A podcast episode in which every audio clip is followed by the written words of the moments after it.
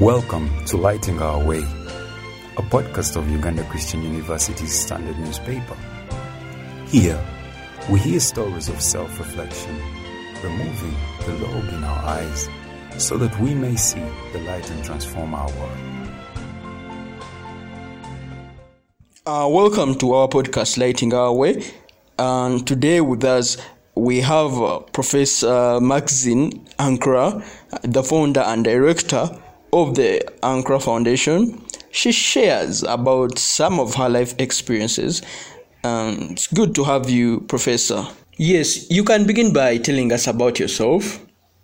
Well, uh, first and foremost, as far as I'm aware, I may be the sole you uh, African American, Ugandan today many of our folk over the several years, and I have been here since 1974, never moving out, have recently, within the last decade, and very specifically within the last four years of COVID 19, have left going back home to America, South America. So I came here at that time, 1974 with my husband and two children. At that time, we were coming from Geneva, Switzerland, where he had worked with the World Council of Churches, and I in different capacities. And uh, we came in during the time of Idi Amin, coming to Bishop Tucker Theological College, where he had been invited to teach, and not only at the college, but across the whole of the nation for development after Idi Amin. And that was what brought us from Geneva. We had every intention of being here for three years, and then we stayed for another three years. and the rest, as they say, is history. My husband unfortunately passed away in 2015. And after some consideration, I decided to stay the children had been put in boarding school, and thereafter one went to America, the other went to Geneva, Switzerland, where she now is with the World Health Organization. The son is with the Environmental Protection Agency in Washington, D.C. And to that extent, I'm holding the fort alone. As you said, you are an African American. Which part of the United States do you come from? I'm uh, from North Carolina, and uh, at a very early age, I became interested in uh, Africa, particularly reading of the history and what was going on in the Mau Mau in Kenya, and then in South Africa, reading Cry the Beloved country, etc. Mm. And so I decided to go on first getting a degree in uh, Atlanta, Georgia, Clark College, to what was called the Hartford Seminary Foundation, because there they were training people to be missionaries all over the world. I met people all over the world. And so, being my second year at seminary, that is, I already had my first degree, went there to study both theology and social work, combined degrees. I was responsible for integrating the f- new students my second year, and in walked a handsome, a handsome young man from Ghana. And so I met then and there Mr. Kojo Ankrah, and we, after two years married, came to Ghana in 62 from Ghana. We worked with the, uh, what is it, the Ghana Christian Council. From there, that Ghanaian took me out of Ghana into Kenya, and from Kenya to Geneva, and from Geneva to Kampala. Yeah. And that's who, that's, so in actual fact, I'm Ghanaian uh, by marriage, I'm Ugandan by now, nationality, American by birth. That, that, that's quite interesting. Uh, Africa had the common experience of seeing white missionaries from the UK France, among others, but not African American. How did you set out to be a missionary yourself?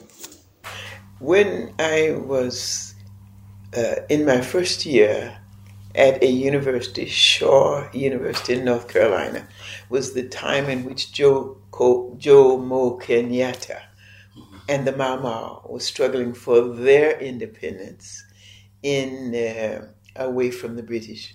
But earlier in life, because we had uh, native missionaries, they call themselves missionaries and missionaries in the black church.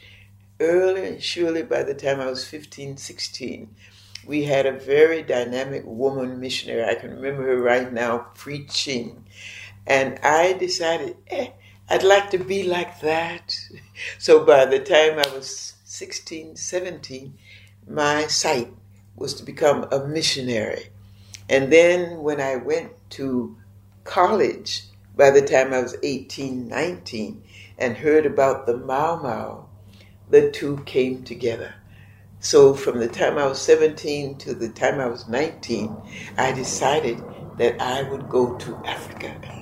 I would be a missionary, and specifically, I would help the South Africans who were struggling under apartheid.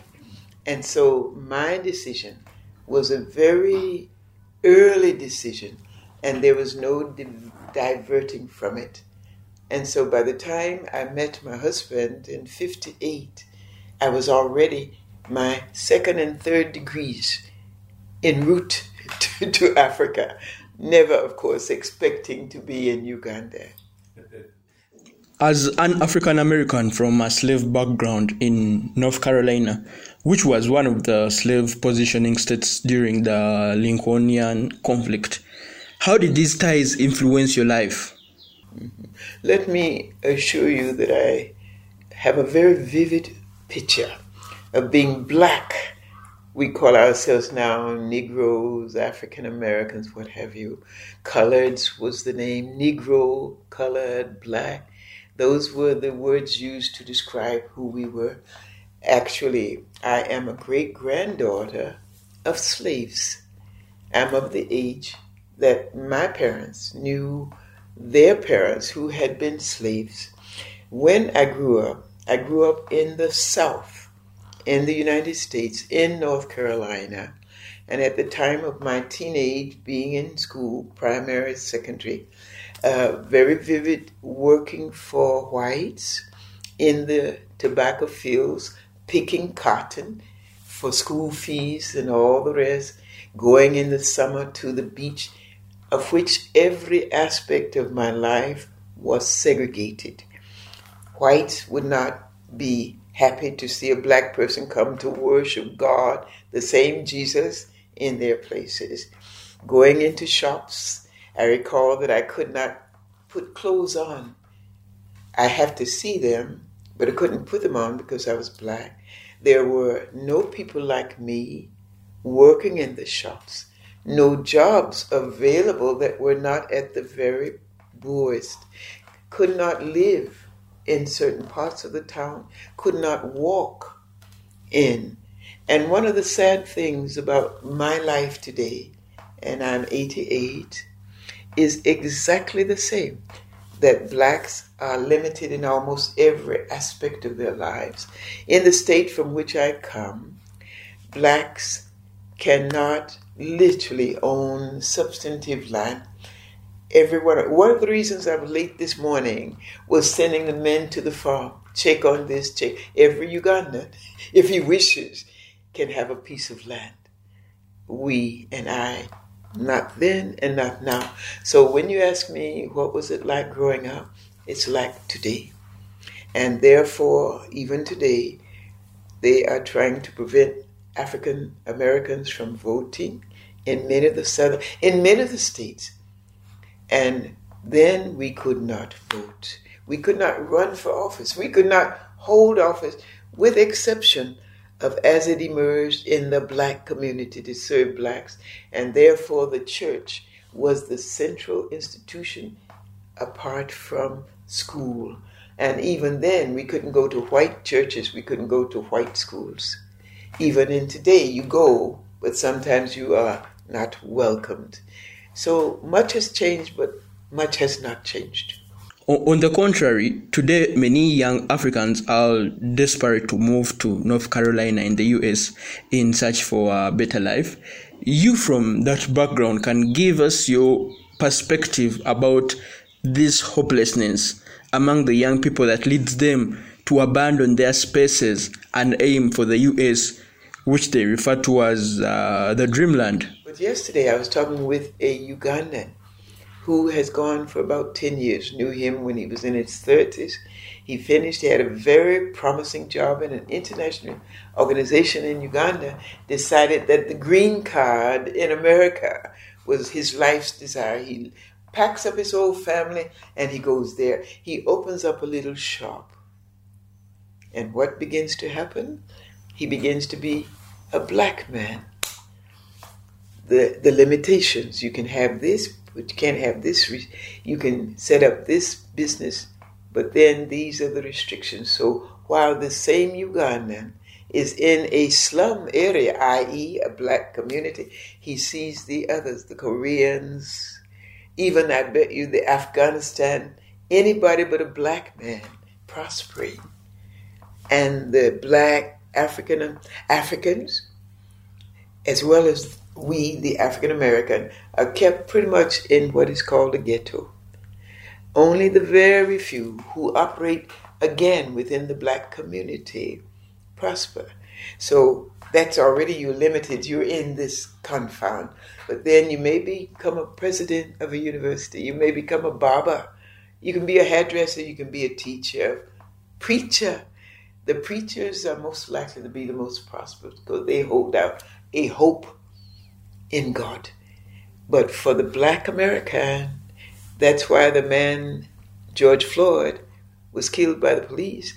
And since that time, month after month, black men are still killed. Black people are still at the very bottom. And so, this dream that America is the land of promise, if you are not African American, if you're not African, if you're not black, but the rest of it is highly, uh, highly dreamland. But my being in Africa was not an escape. Mine was a call. And God still calls us to our roots because we are blacks, the very first humankind. God started mankind as black African. He started the whole human existence in Africa. And that is the message that we've got to get across. And secondly, there are 250 million African descendants in Brazil and South America alone. 250 million because they were taken as slaves. And once they're there, they are at the bottom. We are at the bottom wherever we are in the world. But not because they don't expect the lie that life is better elsewhere. It isn't. Why, why do you think the line has been sharply drawn for the African or for the black com- compared to the rest? Why is survival a little bit harder for the African? Could there be an ideological essence behind it? Let me tell you that if I thought I had an answer, if I even claimed to be answering a question, it would simply be my opinion, it'd be speculation. My, my opinion takes me to the heart of my faith of a God. My husband's understanding of God before the missionaries ever came has been accepted in my own thinking that long if the black man, the black person, according to modern DNA science, is the first man, then God made the first man on the African soil. If you follow the African history in terms of his uh, evolving as a people, if you look at modern spirituality, you will find that there is a greatest inclination to accept not a God. The Indians have a, more gods than they have people, but the God who is uh, witnessed by Jesus Christ, that God, you will find that that spirituality is most present among the African. Africans, no matter what the situation, you will never find an total atheistic black man. In our own culture, you say that man may be getting drunk, trying to get home drunk, but he's, oh God. and then, right now, many people have observed how do you explain that when the Europeans and especially whites of America expected Africans to die in the streets like flies by COVID, even in the last days and hours.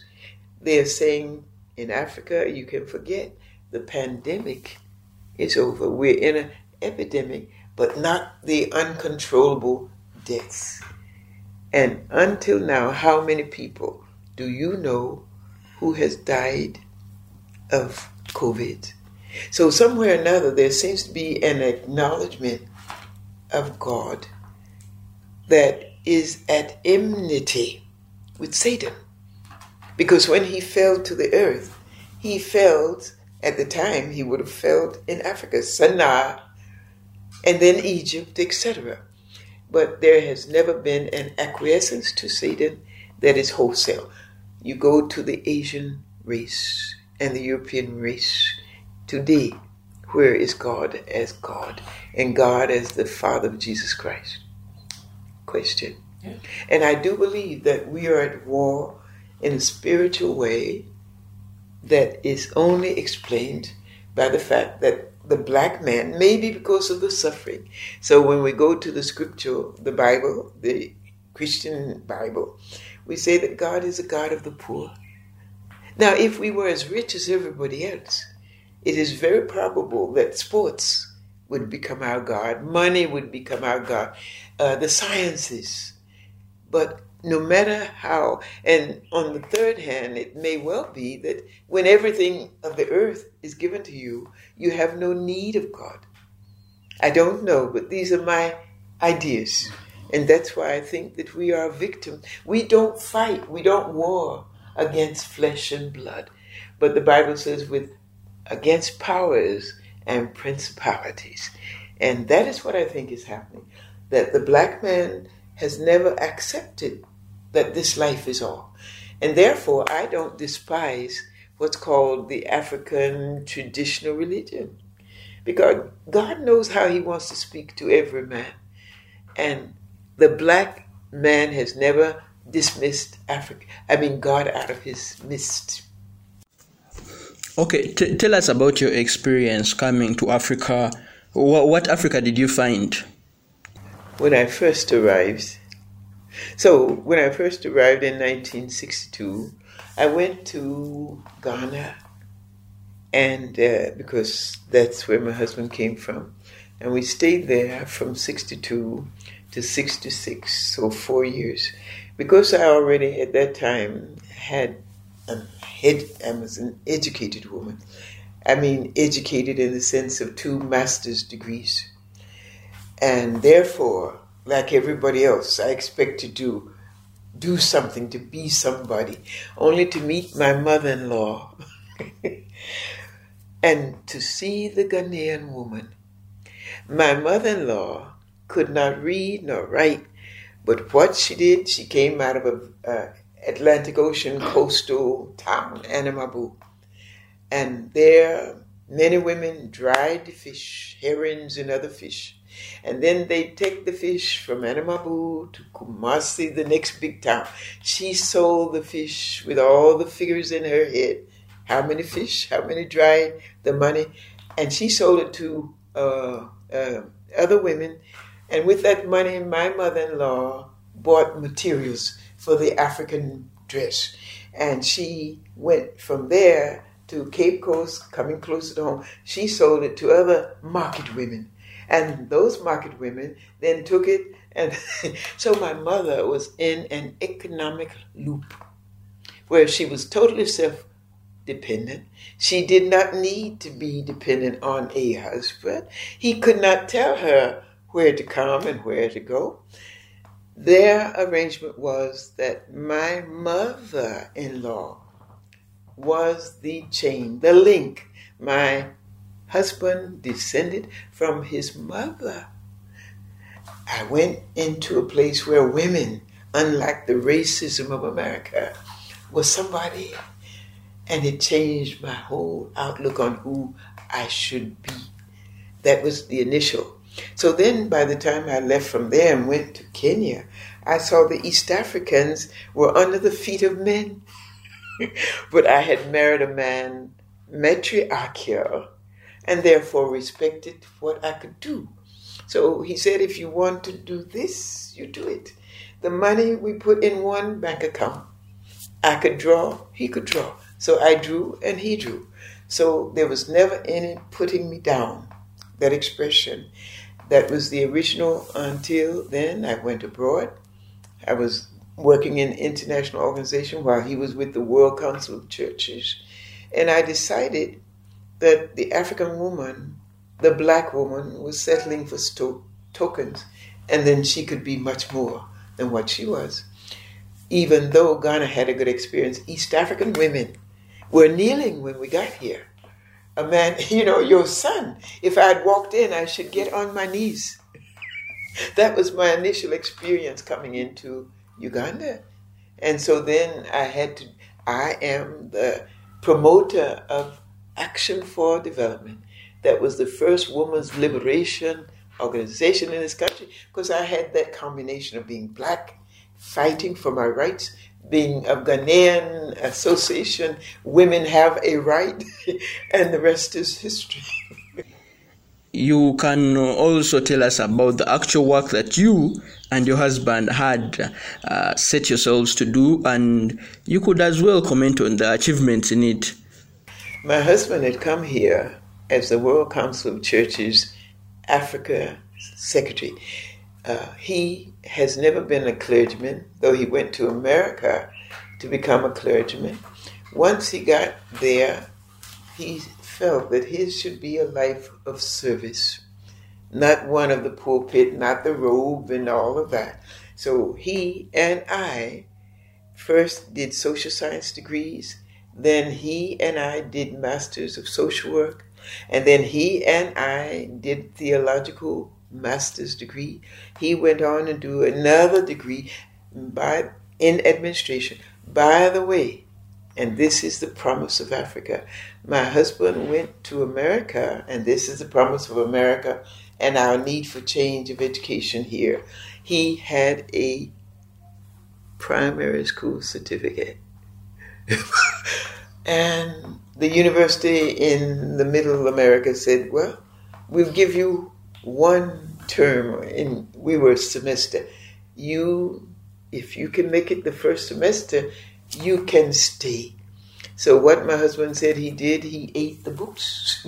he wasn't playing the guitar, he was looking for the girls. He was eating day and night. So the first semester he passed, Stay the second semester. So from a primary school certificate, 10 grades, 10 years rather, he left and died with four degrees, graduate degrees. So on my side, I had come from this background of racism, and I, my parents said, and my society said, no matter how they treat you, it was always in relations to being treated by whites, you can be somebody.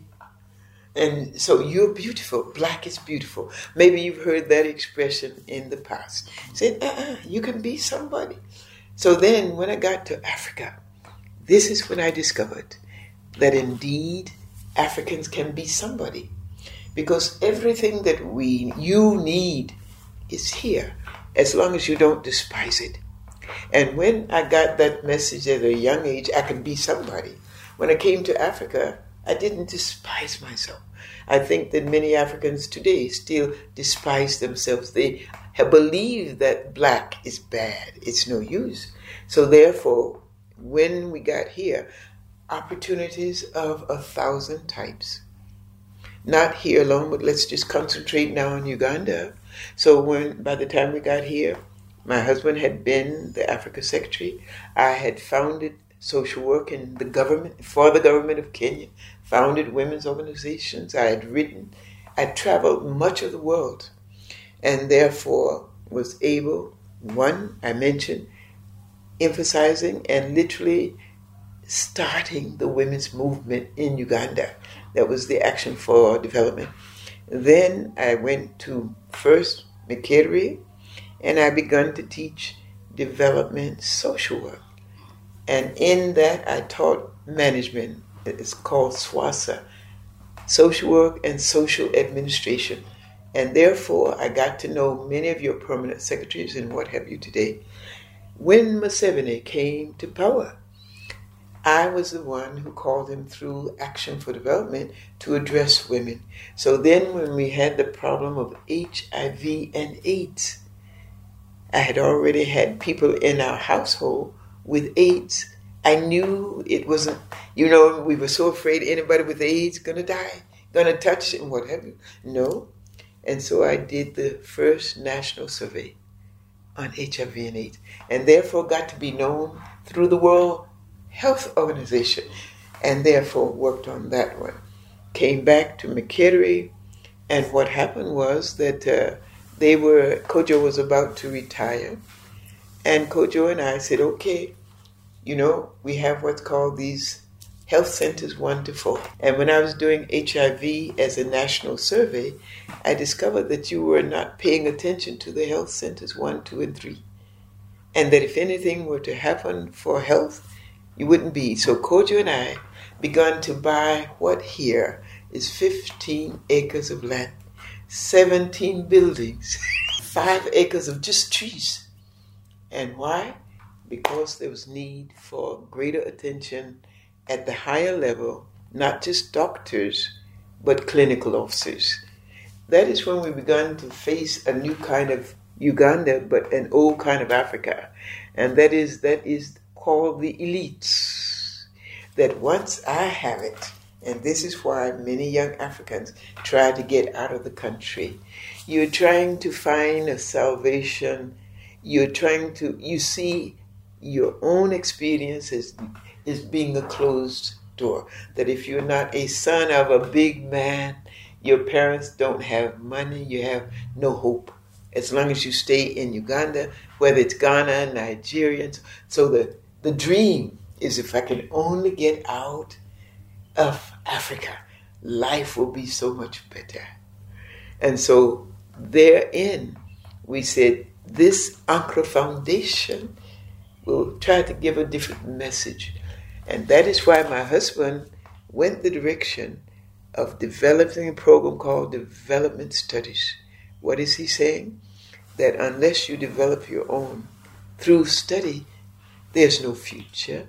And that is at seminary, we learned, and Kojo's, uh, his alma mater, Goshen College, Indianapolis, Indiana, was culture for service that if you do not serve, no matter the level of education, you are not assisting mankind. So Kojo's background and mine came together in the Ankrah Foundation, which now has also the Ankrah Foundation think tank, uh, along with our association with UCU. And what are we trying to say? That there is no Christianity without service.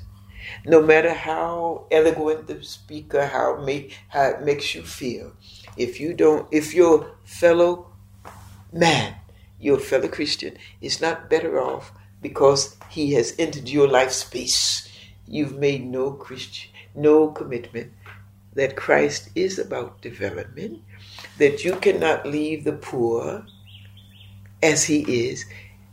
God loves the poor, and claim you're a Christian or even an educated Ugandan.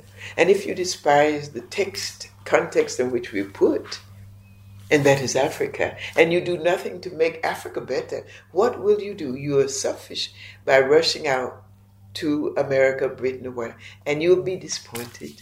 Finally, as you said earlier, you are holding the fort alone. I see now you have gone into memorandum of understanding with uh, UCU. Uh, tell us something about the new dispensation that you are having with UCU and uh, the Ankrah Foundation. Your dreams, your dreams now. And so Kojo and I had dreamt, as I said, that education in Africa had to be strengthened, more science. And so, in addition to knowing that the clinical officers needed a stronger background, but Uganda needed that lower level at the village level of health. We put those two ideas together to create what was called the School of Health and Sciences. And thereafter, as I've just said, we acquired this most beautiful hill and we built from nothing with that goal of strengthening science, with the message out of UCU that UCU was going to open up a medical school. And with communications, that indeed we could come together. We were asking for a tertiary institution. We were open to discussions about leasing this whole establishment for 10 years, in which UCU would use it as it chose but as of this month, February the 1st, UCU has taken possession in a lease arrangement for taking this here in the sense of a, a, a dynamic, fluid, alive relationship. I repeat, in June of 2021, we signed a 10 year MOU with the Ankrah Foundation think tank. Now, the Ankrah Foundation is a physical property of 30, 15 acres. All the buildings, everything has been used. We were open for 20 years, never closed until COVID. So now, with the think tank, I am coming in first, not in the think tank, but in UCU I was I became a professor in 1992 at uh, University, having headed even SWASA. And uh, here I have been promoted. I'm a so-called a visiting professor, which gives me the freedom, not so much concerned with just teaching a course, but I am uh, asked to develop two programs one is the Africa spirituality, in which I've been talking about. What what do we mean about our God, our worship, etc. And then the other is African African diaspora connections. And my uh, end in the spirituality is strengthening what the bishop uh, uh, Bishop Tucker theological that spiritual component, and for the Africa diaspora connections African studies because my argument is that if indeed there isn't a change in the mindset of Africans, then we go on despising ourselves. We have nothing to offer because we have no confidence and we stay at the bottom. But if, if today, suddenly, your sons, you know that I can be somebody, I am somebody, if my mind changes of who I am, then I will give something back to Africa. And sure enough, Africa will change. So that is where we are. I will be teaching and directing and developing two pronged academic pursuit. One is African spirituality, and the other is African studies. If you have uh, observed the new trends in the African church, especially in Uganda, there are new directions of person centeredness, uh, tendencies of derogating African essence, and then there is uh, preaching on the side streets without depth, for instance, of the theological background. Um, what, what do you have to say about that? Uh, there can be no Christianity, in my view, without a clear sense of the indwelling God through the Holy Spirit. Right now, if you come here in a car, you know there's a place called Prayer Mountain. And beside that, there's a place called MTN Television. when we walked from Bishop Tucker, we were there at the first house at the old gate. We stayed there 18 years. And uh, we then came here. We begun to build. And the citizens down in Mukono, for five years after we opened, refused to come up. Why? Because at the MTN Towers was the god Mukono. He was either god Mukono or he was the god of Gulu. You didn't know that? That was the that was this that was exactly the spot of the worshiping. By the time we cut our way through the bush and explored this ground, we found all of the corns that over the years had been pushed to their God. And there were recent splinters where the fire was burned. Now, guess what it is now? It is Prayer Mountain.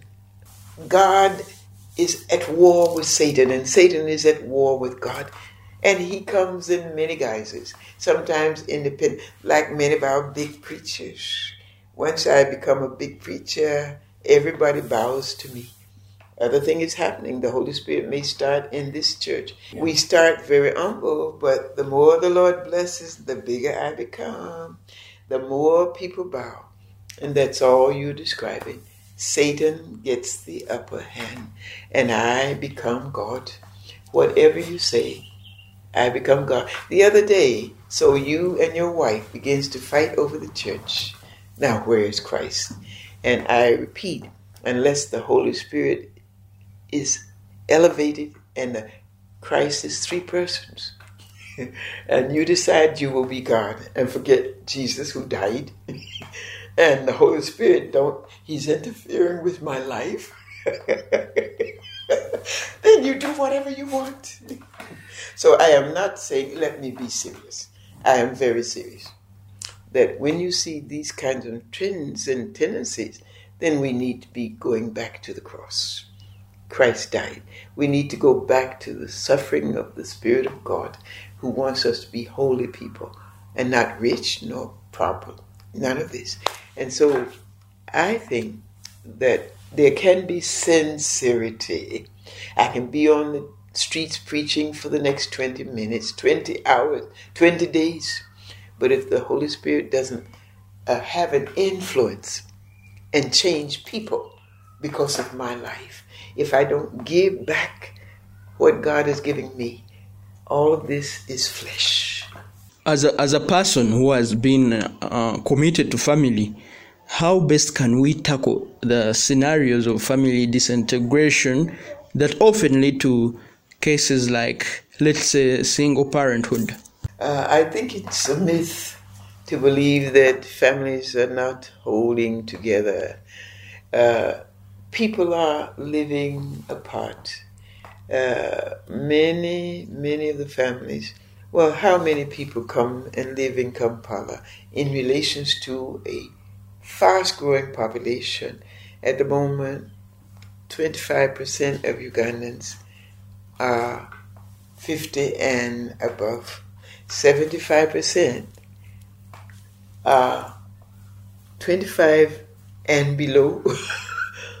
it is an extremely small population, meaning that the 25% are having so many dependents that sooner or later it is for survival in the best sense food, shelter, education, etc.